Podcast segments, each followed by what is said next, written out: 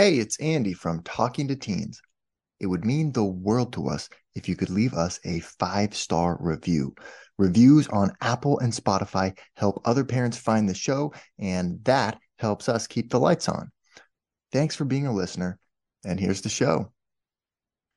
You're listening to Talking to Teens, where we speak with leading experts from a variety of disciplines about the art and science of parenting teenagers. I'm your host, Andy Earle.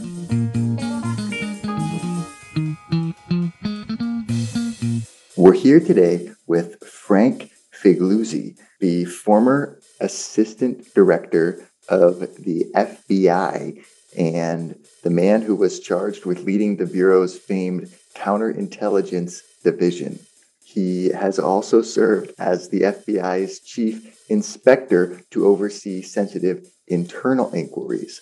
And he's a national security analyst for NBC News and a sought after speaker and instructor on leadership and risk management. Frank is the author of the book, The FBI Way Inside the Bureau's Code of Excellence. We are going to be talking today about how you can use the seven core principles that make the FBI such an incredible organization in your family. One of the big things we're going to talk about today is consequences. Frank is going to talk about what parents often get wrong when they're imposing consequences on a teenager and what we can learn from how the FBI sets up their consequences and disciplines FBI members who break the rules.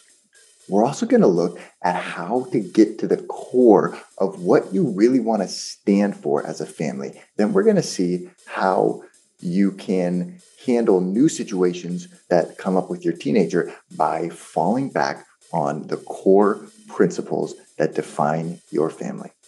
All of that and more is coming up on the show. Frank, thank you so much for being here today. So, talk to me uh, a little bit about the book. Um, the book is The FBI Way, and there's a ton of stories in here from real FBI situations, things that we've all heard about, but we maybe don't know the behind the scenes stories of what was actually happening. But it's more than just stories. There's also kind of a framework of principles that you've laid out that really kind of define what it means to be part of the FBI.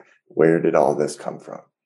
Yeah, happy to talk about it and and share and share what I gleaned from 25 years uh, of experience at the FBI as as an agent and ultimately as an assistant director, heading up counterintelligence. And people, I think, listening might be going, hey, "Wait a minute, now why does Andy have have an FBI agent on? What's this thing about?"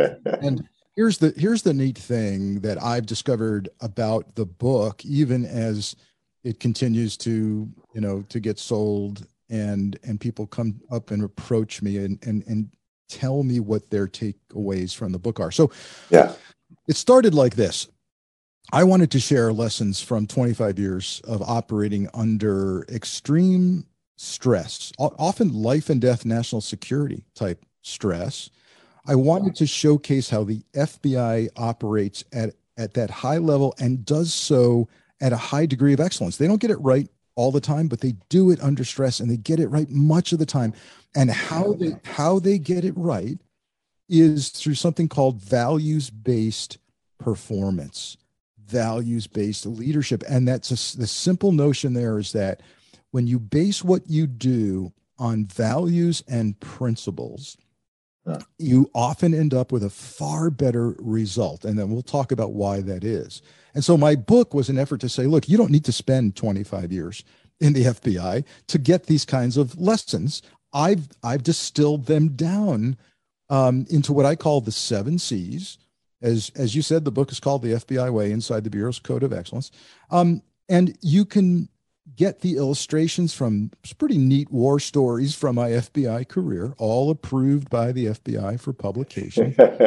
but but each of them illustrates one of these seven C's, and we'll, I'm sure we're going to walk through those. But the really neat thing, Andy, is parents have come up to me, right? So the book was really designed for leaders, you know, and you think, oh, business leaders, government leaders, oh, people who lead teams, organizations, fantastic. But what I've found, particularly about where our nation is right now, is people are looking for a return to values and looking to say, how do I get through this stressful situation in my life, in my organization, in my family, and even in my nation? And when I have parents coming up to me saying, this was kind of the unexpected consequence of the book.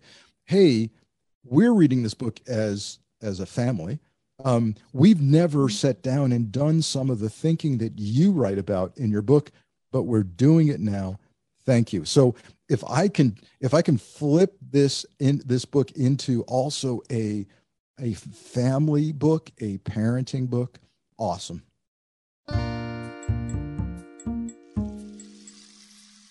So are these in a, particular order or and where did the seven C's come from? And uh, why do we start off with code? Yeah, they to answer your question, I did spend a lot of time about which of the seven C's should go in which order, which chapter in the book. So they are deliberate and there is there is no accident that the very first chapter of the book, the first of the seven C's, is something called code. Code, I'm talking about from my experience in the FBI, the way the FBI handles and preserves their internal core values is through their code of conduct. And so you mm-hmm. can't have a code by which you govern your life by you know things that you will do, things you will never do, an understanding of what you stand for and represent. You can't even start doing that until you identify what your core values are. So the first chapter is about, hey, here's how the FBI identifies its core values. Here's the kind of eight things that the FBI says they stand for. And then here's how they've turned that into a code of conduct for everyone in the organization. And I, I've had parents come up to me and go, Frank, do you know we've never sat down as a family and and and deliberately said kind of around the kitchen table this is what we stand for as a family this is what we are who we are and this is what we will never do because it is completely antithetical to what we want to stand for you know and it might be really simple things particularly if it's young kids um, we'll never lie to each other. We won't lie to each other. You know, simple things like that. What do you value? We will treat each each other with respect and civility. Yeah. You know, I can remember when my kids were really little. Hey, we never hit our brother, right? Don't hit your brother. and so it may start that simple, but when you're when you're progressing into your kids are progressing into the teen years, boy, as you know, boy, does that get complicated. Yeah. Here are things, here are things you will never do. Um, maybe it's um, you know, treating uh, a, a, person of the opposite gender um, with respect and dignity. You know, whatever whatever it is, but sit down. Whether you're running a Fortune 500 company or you're running a small family, sit down and go through the exercise. What do we stand for? What are our core values? And how does that translate to a code of conduct for us? And so then um, what happens when people violate those values? Yeah, a great question for all of us, right? And and um, you know, I chose as the second chapter in the book something called conservancy. So second, that's right. Yeah. Second C is conservancy. It means that preserving your core values, your code of conduct, is a team sport. I think so often in companies, in government organizations, and even in families, people say, "No, that's not my, my it's not my job. I'm not the I'm not the discipline person in this organization. That we've got, you know, in a company, they'll tell you, oh, we've got the uh, ethics people or the lawyers or human resources, you know, or the audit team does that in the company. In a yeah. family, you know, if you talk to kids in a family, they might go, uh, I'm not responsible for preserving uh, any kind of core values uh, in this family. Uh, the, and, and any discipline comes from mom and dad. Well, that may be true, but it's not the optimal reality because the optimal reality is is ingraining a concept of conservancy that, that every one of us is a steward of this organization. We yeah. belong to something greater than ourselves. And I I used to tell my kids, they're they're grown adults now with kids of their own, but I used to say our family name in this community rests on how you and all of us conduct ourselves. You you belong to something greater than just you. You belong, yeah. like it or not, like it or not, you belong to this family, and we have a name, and it's up to us to shape that name and our reputation in the community. So, conservancy, it's all of us in this together. Getting that kind of buy-in is so important. From conservancy, I flip right into the next uh, chapter, which is clarity. And it's very simple. You know, so many consulting gigs that I do with corporations, people say, you know, there's an unfairness in this corporation about how they do discipline, how they do code preservation, because no one has a clue as to what the rules are or what's going to happen to you if you violate them. So we're living under kind of a, you know, a surprise moment around every corner about, hey, I, I didn't know you could get fired or suspended for that, or I didn't know you shouldn't do this. And I teach this concept. Look, everyone should know that what what the rules are and what's going to happen to them. And in the FBI, that takes that takes this shape. Every employee can go quickly look up on their on their internal internet for the organization what the rules are, what and what might happen, a range of discipline if you violate them. There's uh, people to call and talk to. There are teachable moments. Clarity takes this this uh, form also in the FBI when there are trends and patterns that develop in internal investigations and they're identified by headquarters. Every quarter, this kind of teachable moment document comes out. They don't embarrass anybody, they don't name anybody, it's genericized, but they go, Look, I'm just telling you, we're seeing the following trend develop, um, and we just want everybody to know you can't do this. And if you do this, it's this might happen to you.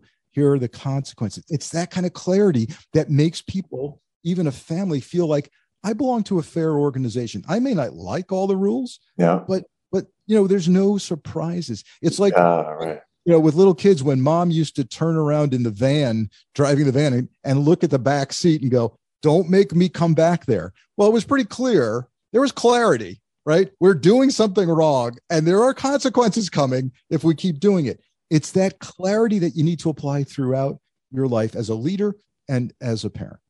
Yeah, and one of those things you talked about earlier about the values, I think a lot of this ties together because then the question becomes how you make your values clear. Yeah, it's it's the regular in a, in an organization. It's the regular publication of those. But you know what? I used to do this with my teenagers you know, and you have to judge your child too.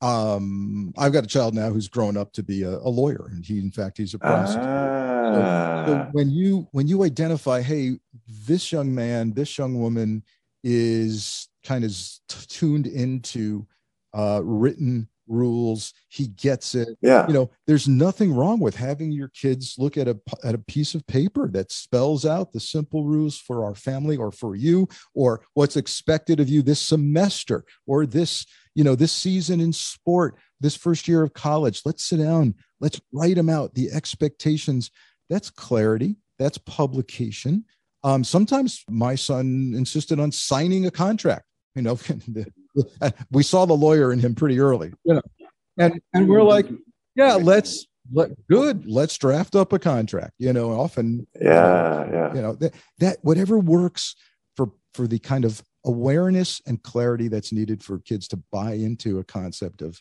values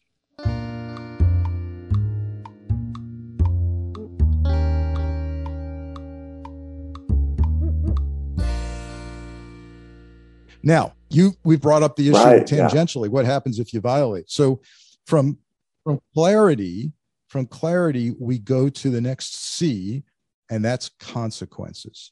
I think so often, right. so often as leaders in the corporate and government world, that's the least favorite part of our job is consequences. Yeah. Boy, I've I've been in that position as a senior leader in the FBI. I even spent some time in leadership in internal affairs functions. That's the ugly stuff that is so essential to preserving the institution and the health of it. Well, the same thing happens in a family.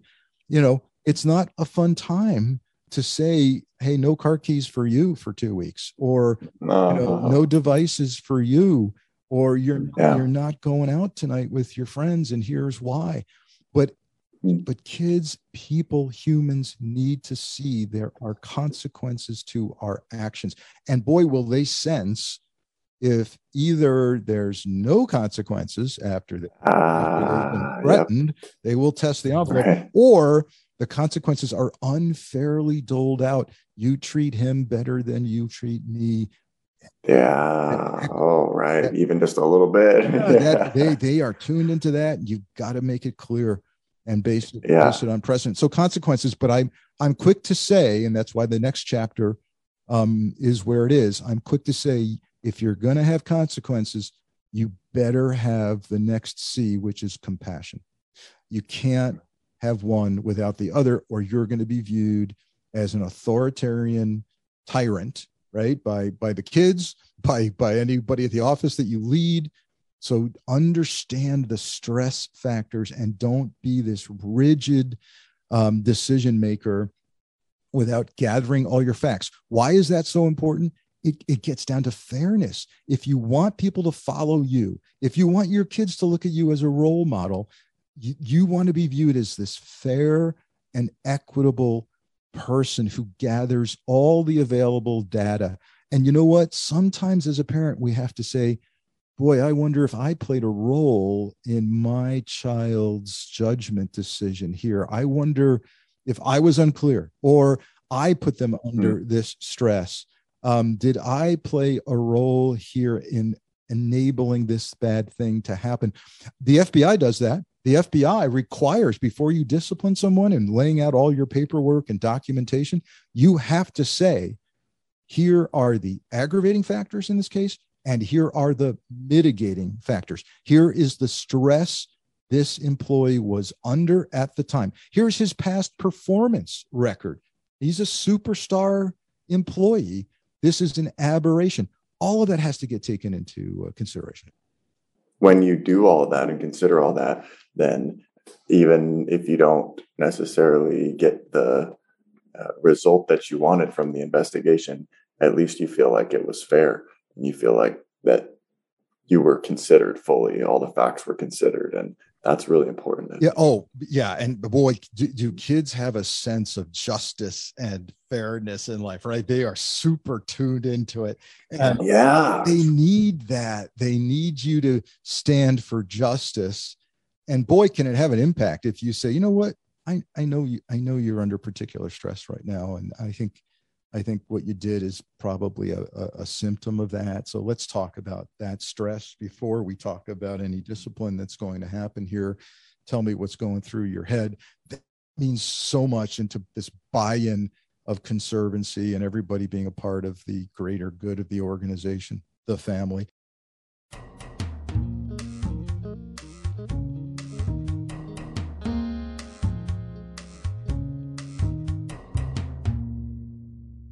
Look, we talked consequences, compassion. The next C and and everything builds everything in the book builds up to this moment, which is the chapter on credibility, right? Because everything we talked about, having fairness, compassion, consequences, having the code, having the conservancy, gets to whether you're not you as a leader, whether it's a coach of a team, a teacher in a classroom, a parent at home, whether or not you have credibility.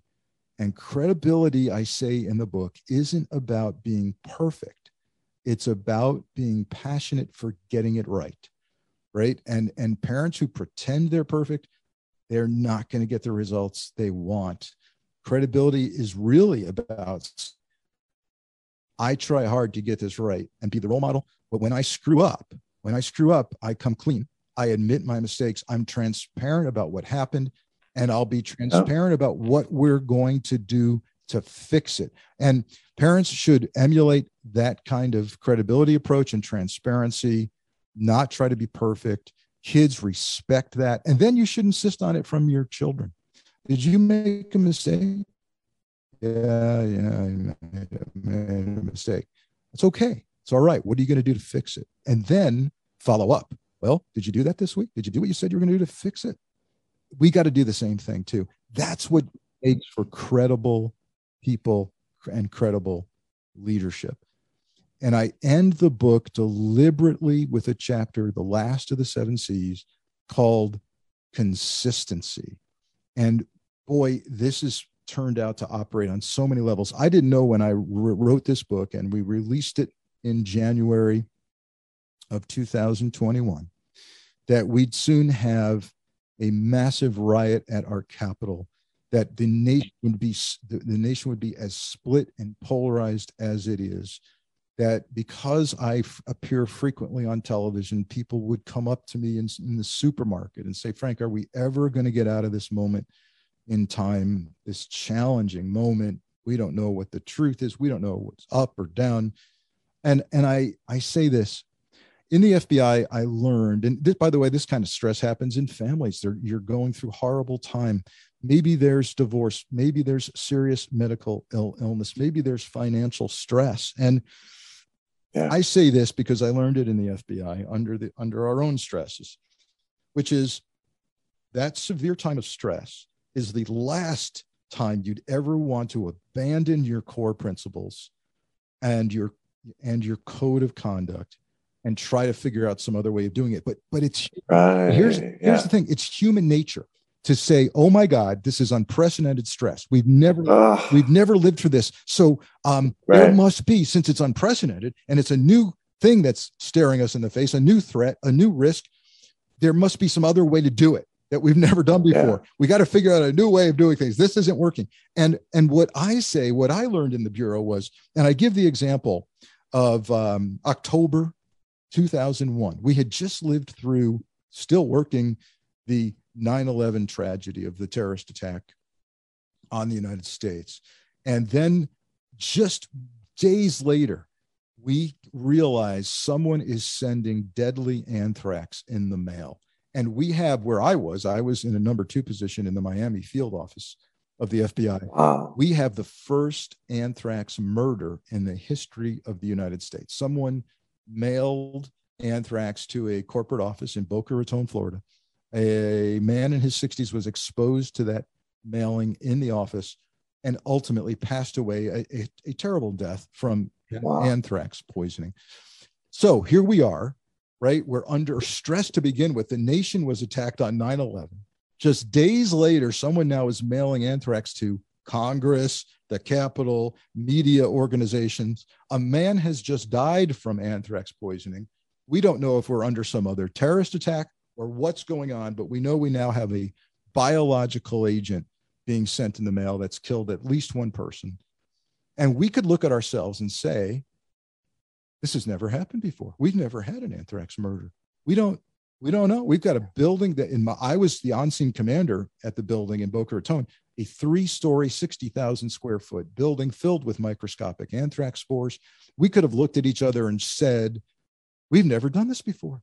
There, uh, right. we got to figure out some new way to do our thing. How, how do we do this? Right. Here's what we did instead. We said, and the FBI does this every day break it down simply. Is this a crime scene? Yes, it is. Are we very good at crime scenes? Yes, we are. Is this a couple of those? Yeah, right. Yeah. Is this a, just a few? Is this a hazardous materials scene? Yes, that's a hazmat scene. Have we been trained? Yeah. Have we been trained to operate and gather evidence in a hazmat environment? Yes, we have. So what we have is a hazmat crime scene. Yes, we do. Let's do what we have been trained to do. The same thing needs to happen. This is what I tell people in the supermarket when they approach approach me about the country and the stress the country is under. I say, don't abandon our principles. Dance with the one who brought you, as they say. What got us? What got our nation here? Ah. What's been our success? What are our core goals? The rule of law, the Constitution, three equal branches of government, a sense of justice, equality. If we stick to those principles, yeah, and don't abandon them because oh my God, we've never seen this before. We've never seen the country split before. I say, well, we had a thing called the Civil War yeah. the Vietnam era, the civil right. rights era. We we will make it through. We may not look the same. That's that's okay. We may morph and change, but stress is not the time to ba- abandon your core principles. In fact, it's the time to get them out, brush them off, and say, "This is what we stand for as a nation, as a mm-hmm. company, mm-hmm. as a family." Stick with your core principles and you'll come out with defensible results at the end of the day. We're here today with former FBI Assistant Director Frank Figliuzzi talking about the proper way to impose consequences. And we're not done yet. Here's a look at what's coming up in the second half of the show. Did we give our team the opportunity to hear what we found? Right? Hey, three neighbors said you did this downtown. What say you? That what say you part is essential for a sense of fairness, that they have a voice. Parents of teens will tell you, yes, I have a different child every day. You know, they, they, they, you know, but a good parent is realizing that and they're adjusting and pivoting. In the FBI, we got so focused on, and understandably, on on metrics, statistics. How many arrests did this office uh, have this year? Was it more arrests and convictions than it was last year? You know, had they made more of an impact on the community this year? You know, you start bean counting for metrics in terms of how you define success. Right. But as you get more and more senior in leadership, you realize that's not the true metric of success. So, as a parent, you might say, Did my child have more A's than B's this year? Than last hey, year? Yeah, yeah. Okay, yeah, I get it. Metrics and goals absolutely important. But what really matters most when you have raised your children into adulthood, um, when all of us have retired, you know, what what matters most? It's it's that that that this is a human being who stands for something greater than themselves, who people yeah. who people look to and admire, not because they sold this many widgets at the company this year, but because they did it with integrity and ethics, and people want to be like them. Those are the men and women we want to raise. Want to hear the full interview? Sign up for a subscription today. You get access to all the interviews I've conducted, as well as new episodes weeks before the general public. It's completely affordable, and your subscription helps support the work we do here at Talking to Teens. Thanks for listening.